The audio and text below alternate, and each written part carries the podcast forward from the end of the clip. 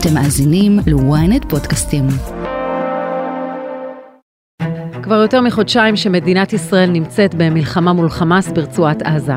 עם חידוש התמרון הקרקעי, הזמנו אתכם, מאזיני הכותרת וגולשי ynet, לשיחה פתוחה עם פרשננו הצבאי רון בן ישי. איך מתקדמת הלחימה הישראלית, מה יהיה ביום שאחרי המלחמה, ומה למד רון בן ישי כשצפה בכוחות הפועלים בתוך הרצועה. אני שרון קידון, ואלה הכותרות שלכם.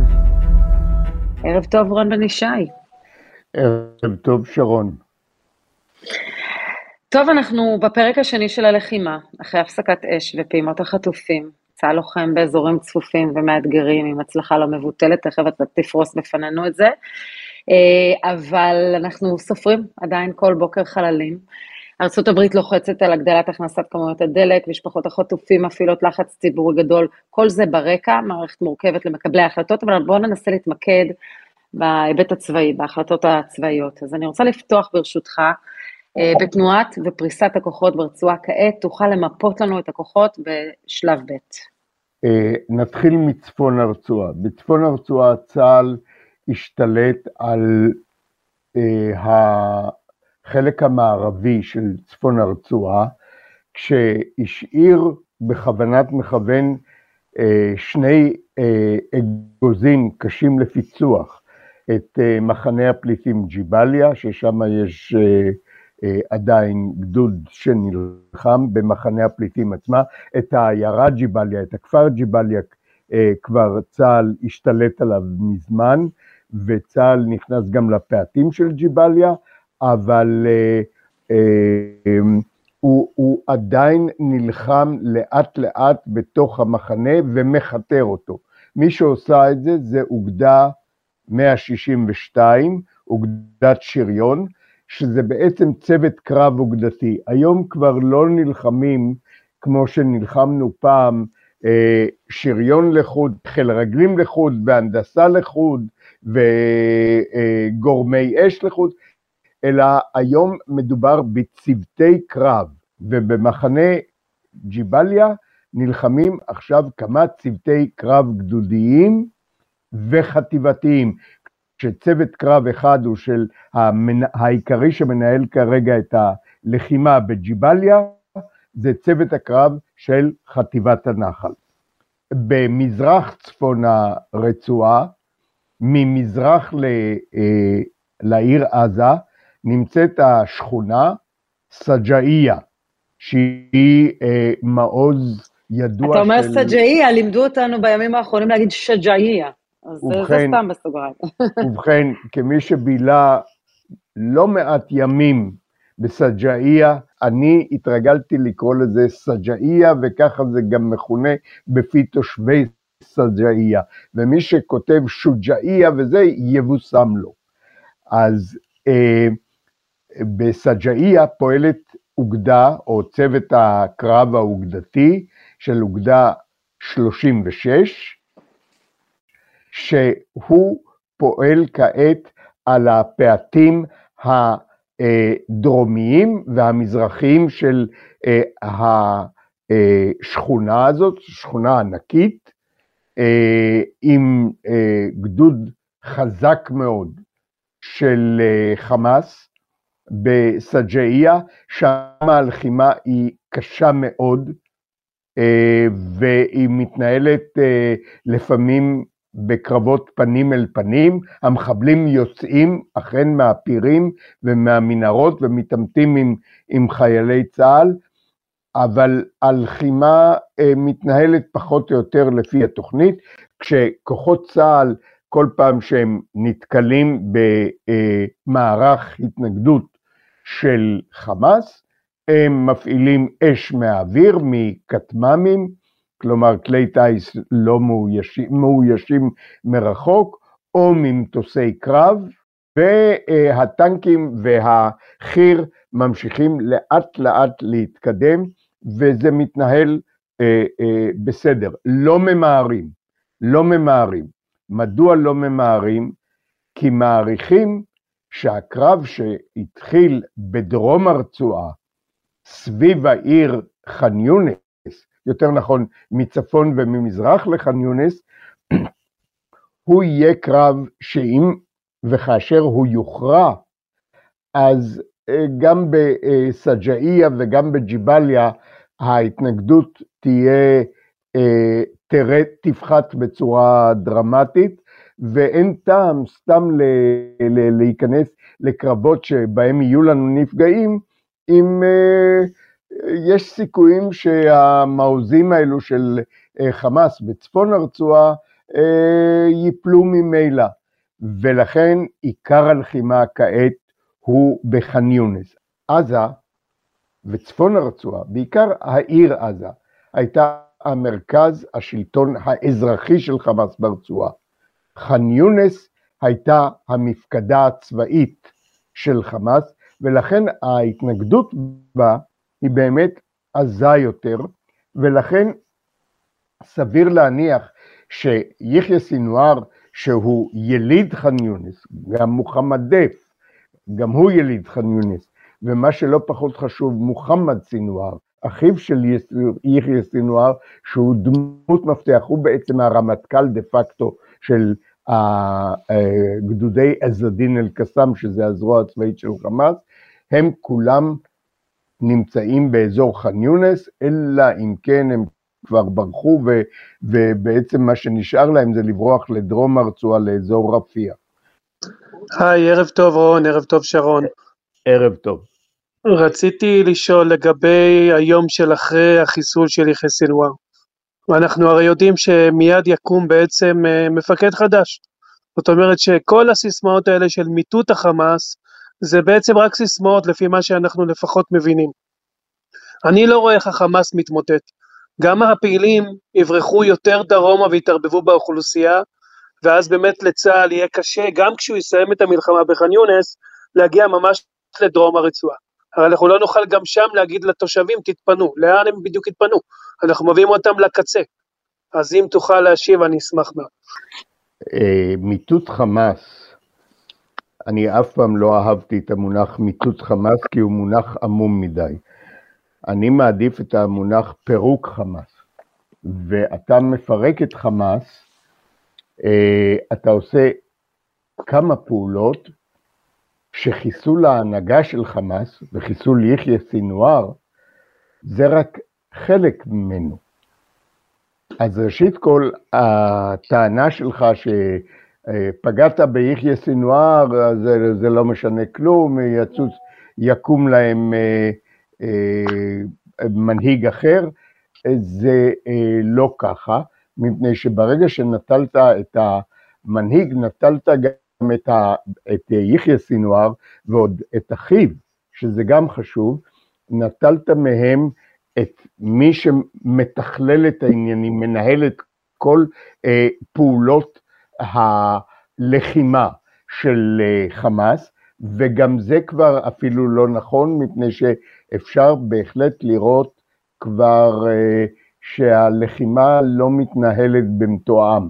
אבל יחיא סינואר הוא אכן דמות סמלית ומנהיגותית חשובה, וברגע שנטלת אותו, אה, זה לא כמו במדינה דמוקרטית, אה, הארגון מאוד תלוי בו, ולמשל לה, להנהגה מבחוץ, הוא איש הקשר, הם צריכים עכשיו לבחור מישהו אחר וכן הלאה, זה, זה, זה, זה לא פשוט.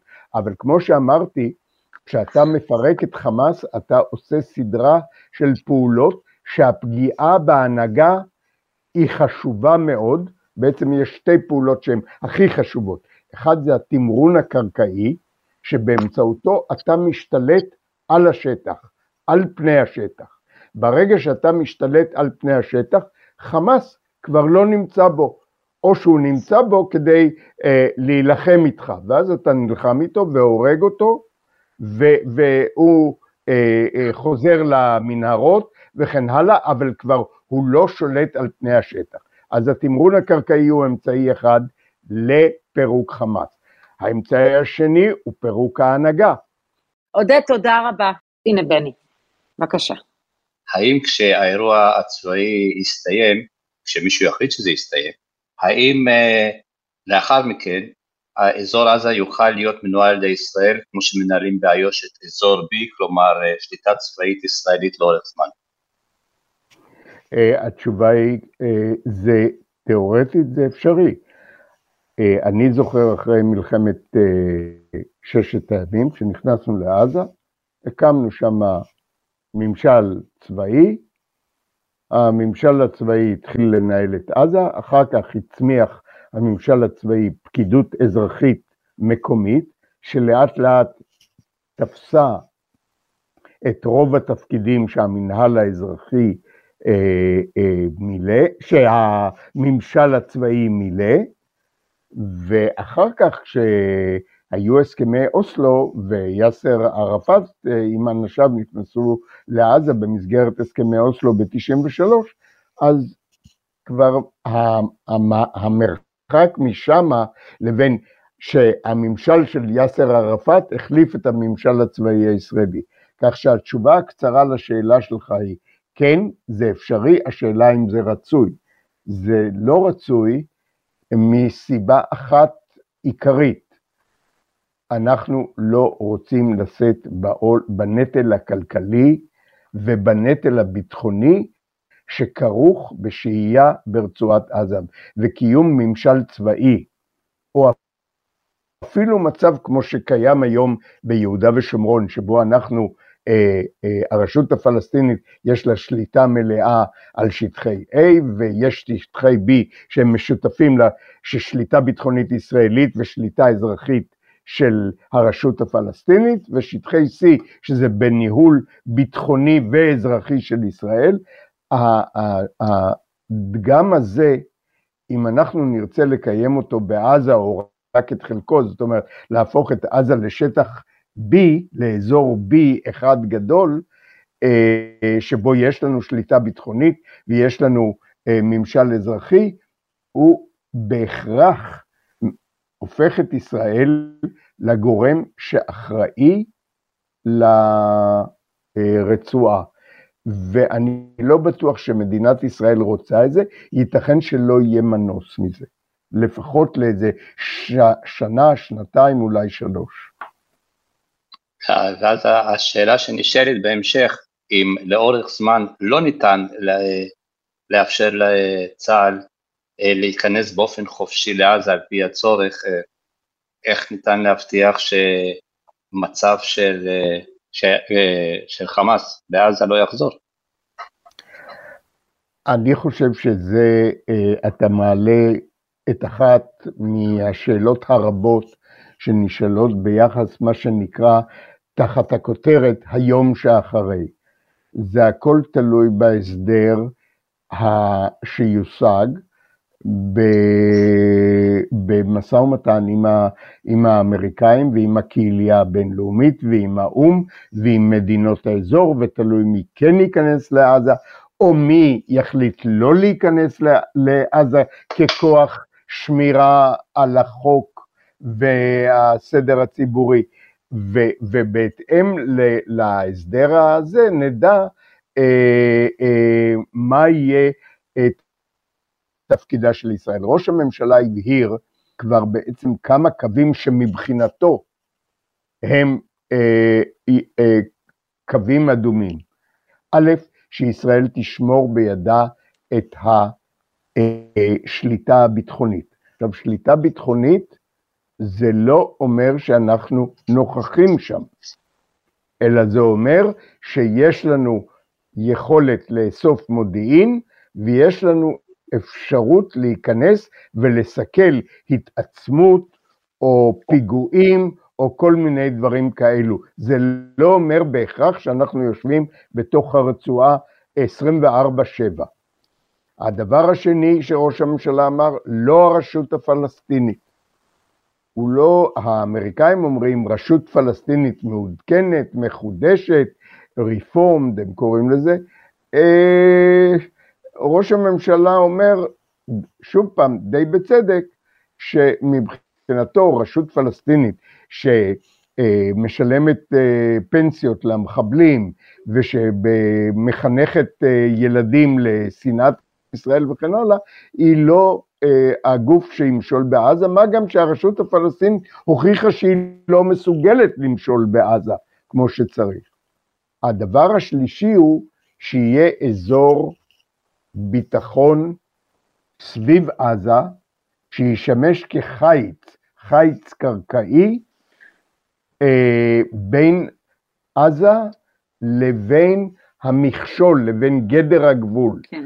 השאלה היא מה ישראל תעשה כדי שהפרימטר הביטחוני הזה, בניגוד למה שהיה לפני השבעה באוקטובר, שפלסטינים נכנסו לשם והיו עם נשק וחמאס הקים שם העמדות שלו והיו אה, מסתננים מהרצועה לישראל, מבקשי עבודה והם כן. בדקו איפה אפשר לעבור בגדר, זאת אומרת הבעיה היא לא, אה, אה, ישראל גם לא מתכוונת לכבוש את זה מהרצועה, ישראל לא צריכה את הקילומטר או שני קילומטר של הרצועה הזאת על גבול הרצועה, ישראל רוצה את זה כפרימטר ביטחוני, והאמריקאים, והאמריקאים יגידו, אוקיי, לזמן מוגבל, בבקשה.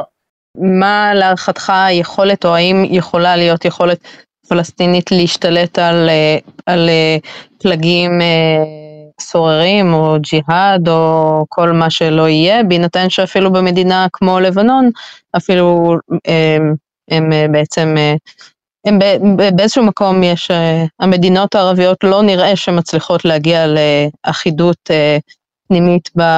חוץ ממדינות כמו האמירויות אולי, אבל הם בסופו של דבר בהרבה מאוד מקרים לא מצליחים להשתלט על הפלגים הפנימיים שם. במדינות שבהן יש באמת פלגים פנימיים גדולים, הן לא מצליחות להשתלט עליהם, ולכן התשובה האם הפלסטינים יצליחו, האם הרשות הפלסטינית בהרכבה הנוכחית תצליח להשתלט על, הפ... על הפלגים האחרים, התשובה היא לא וכן.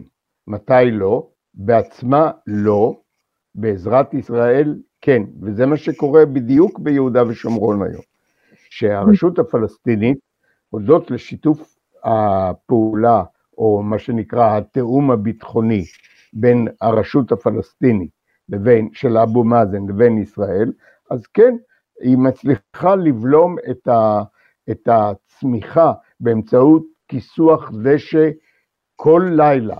היא מצליחה למנוע את הצמיחה של חמאס, ושל הג'יהאד האיסלאמי הפלסטיני לממדים כמו שהם בעזה. אה, בלבנון זה אותו הדבר. בלבנון המדינה היא מדינה כושלת, היא מדינה שלא מצליחה אה, אה, לבחור נשיא, אז את רוצה שהם יצליחו להשתלט על חיזבאללה? אה, בעיראק זה אותו הדבר, בתימן, אני מזכיר לך שבתימן יש בכלל שתי תימן, ממשלה אחת בעדן, שכל העולם מכיר בה והיא לא שולטת ברוב המדינה, ממשלה אחת בצנעא, ובעצם יש עוד ממשלה אחת לא מוכרת של דאעש במזרח תימן. בקיצור, המדינות הערביות שיש בה, אה, שאוכלוסייה הטרוגנית מבחינה דתית ושבטית, באמת לא מסוגלות להשתלט על הפלגים, ולכן באמת הרשות הפלסטינית, כמו שהיא כעת, בלי סיוע של ישראל, ספק אם היא תצליח להביא לחוק וסדר ושלום ברצועת עזה. המון תודה על ההתייחסות. תודה רבה. רגע לפני שאנחנו ממשיכים עם השאלה הבאה, אני מזמינה אתכם להצטרף אלינו לקהילת הכותרת ולעקוב אחרינו באפל או בספוטיפיי. אז אנחנו uh, בוחרים את אדיר, הבא בתור. להערכתך, רון, מתי תושבי שדרות וקריית שמונה יוכלו לחזור לבתים שלהם? כן, בצפון זה יהיה יותר ארוך, כי צריך קודם לסיים בעזה, אבל גם בעזה, גם, גם כשהמצב הביטחוני יהיה בסדר, יש מצב, נגיד כמו בבארי, שהקיבוץ הרוס. אה, כלומר, צריך שיהיה ביטחון, ואז אפשר יהיה אה, להיכנס ו- ולבצע את עבודות הבינוי והשיקום, כך שזה ייקח הרבה זמן. אני לא רואה את זה קורה לפני, אה, אה, ב- בדרום, בנגב המערבי אני לא רואה את זה קורה לפני, אה, בעיקר ביישובים שנפגעו ב-7 באוקטובר, לפני אה, אזור פסח שנה הבאה, ובצפון אה, אפילו יותר. אלא אם כן יפתיעו אותנו באיזה הסדר מדיני שהאמריקאים והצרפתים ירקחו ב- בלבנון ושיהיה מקובל על ישראל, ואז אפשר יהיה להחזיר בצפון את התושבים ליישוביהם יותר מהר. כן, אז תמר, תודה. אתם שומעים אותי? כן. כן. טוב, ערב טוב uh, מצפון קליפורניה, מקשיבים ומעריכים מאוד את העבודה שלך. אני רציתי לשאול אם כל האסטרטגיות הצבאיות, אם לפי דעתך, אם הייתה לנו ממשלה אחרת, הן היו מעוצבות אחרת. אני מדברת על החלטות צבאיות שמעוצבות על ידי uh, אנשים uh, אחרים שהיו מנהלים את המלחמה הזאתי, כי נראה לי שההחלטות הצבאיות הרבה פעמים מעוצבות על מדינאים, ואם היית יכול uh, לתת את הדעה שלך בנושא. תודה. אני הבנתי את השאלה מצוין. תראי, הלחימה ומהלכי הלחימה, כפי שהם מבוצעים כעת בעזה, הם מתבססים על תוכניות שהוכנו לפני שנה ושנתיים בדיוק למקרה הזה. למקרה שנאלץ, שחמאס יאלץ אותנו, אז חשבו שזה יהיה במסגרת אולי מלחמה אזורית, בכמה זירות, ו... או שזה יהיה אה, כתוצאה מזה שחמאס והג'יהאד האיסלאמי אה,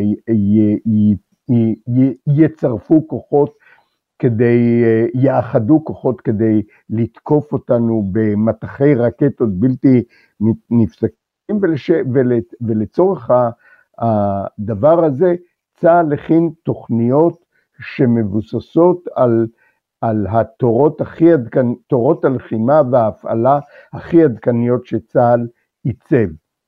והאמת היא שהתורות האלו אה, די מוכיחות את עצמן, מפני שהן מביאות לנו מרכיב ייחודי בלחימה, והוא ביטחון מקסימלי לכוחותינו. התוכניות האלו עוצבו כדי שלצה"ל יהיו מעט אבדות, ומבלי לוותר על ביצוע המשימה, וזה מה שעושים כעת.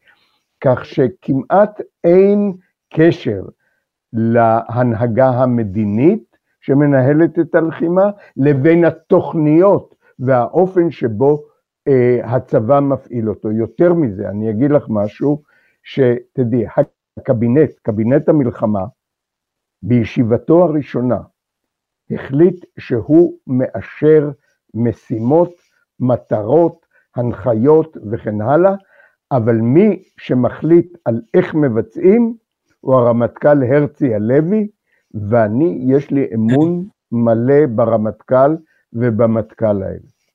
הנה אסף איתנו. אה, רציתי לשאול אותך, רון בן שי, אם אה, אתה דור אחד שהיה בסקר אה, מלחמות, יש איזשהו רגע במלחמה הזאת שהיית נוכח בו באופן אישי והרגשת שפה בעצם, פה פתאום קיבלת איזושהי הרגשה שזה הולך לכיוון באמת של ניצחון ברור של ישראל, אפשר להשוות את זה, לא יודע, לדוגמה של שהיית נוכח ב, ב, בהגעה לאגם המר, אני יודע, ביום כיפור, שהיית שם על הטנקים. והבנת פתאום שאוקיי, פה כנראה אריק שרון איתר את הפרצה. האם היה כזה רגע במלחמה הזאת? ביושר, אני אענה לך, לא. אני הייתי בלחימה בעזה פעמיים. פעם אחת זה היה כמה שעות ולא יכולתי להתרשם, אבל פעם שנייה הייתי 24 שעות באמת בג'יבליה, עם אחד הכוחות שכיתרו אז את ג'יבליה, ואפילו הצטרפתי ללחימת לילה שלו וכן הלאה וכן הלאה. התרשמתי מאוד שהקצינים והחיילים הם מקצועיים, הם פועלים בדיוק כמו שהם אמורים לפעול, ושהם מפעילים המון אש, שבאמת מכריחה את המחבלים של חמאס ושל הג'יהאד האיסלאמי להיכנס מתחת לקרקע, ואם הם צצים אז הם ממש מיד חוזרים וכן הלאה וכן הלאה. זאת אומרת, התרשמתי שהלחימה מתנהלת בסדר. אם אתה שואל אם, אם ראיתי איזה נקודה ארכימדית כמו התפר הזה בין שתי הארמיות שראיתי במלחמת יום הכיפורים, התשובה היא לא. אבל התרשמתי שגם מי שמתכנן את הלחימה וגם מי שמנהל את הלחימה יודע מה הוא עושה, הוא פועל בשיטות מאוד מודרניות, אה, שהן מאוד בזבזניות אמנם בתחמושת ובחימושים, אבל חסכניות בחיי אדם. וזה מה שאני יכול לחלוק איתך. תודה. אני נורא מתנצלת בפני מי שלא עלה לשידור עדיין, אבל אנחנו נמשיך לדבר איתכם ולשמוע אתכם, ותוכלו לשאול שאלות, אנחנו נעשה את זה במהלך הלחימה הזו לא פעם. רון, המון המון תודה. ועד כאן הכותרת להפעם, אנחנו עוד ניפגש לשיחות אודיו צ'אט נוספות. בינתיים, אם אתם רוצים לשמוע קצת על האנשים שלנו בחזית, חפשו את הפרק "כך הגיעו לוחמות צה"ל ללב עזה". אתם גם מוזמנים לעקוב אחרינו באפל או בספוטיפיי, לדרג אותנו, וגם לספר לנו איזה שאלות אתם הייתם שואלים את רון בן ישי. ערך את הפרק יונתן בניה, סאונד נדב ברכה, אני שרון קידון, שמרו על עצמכם.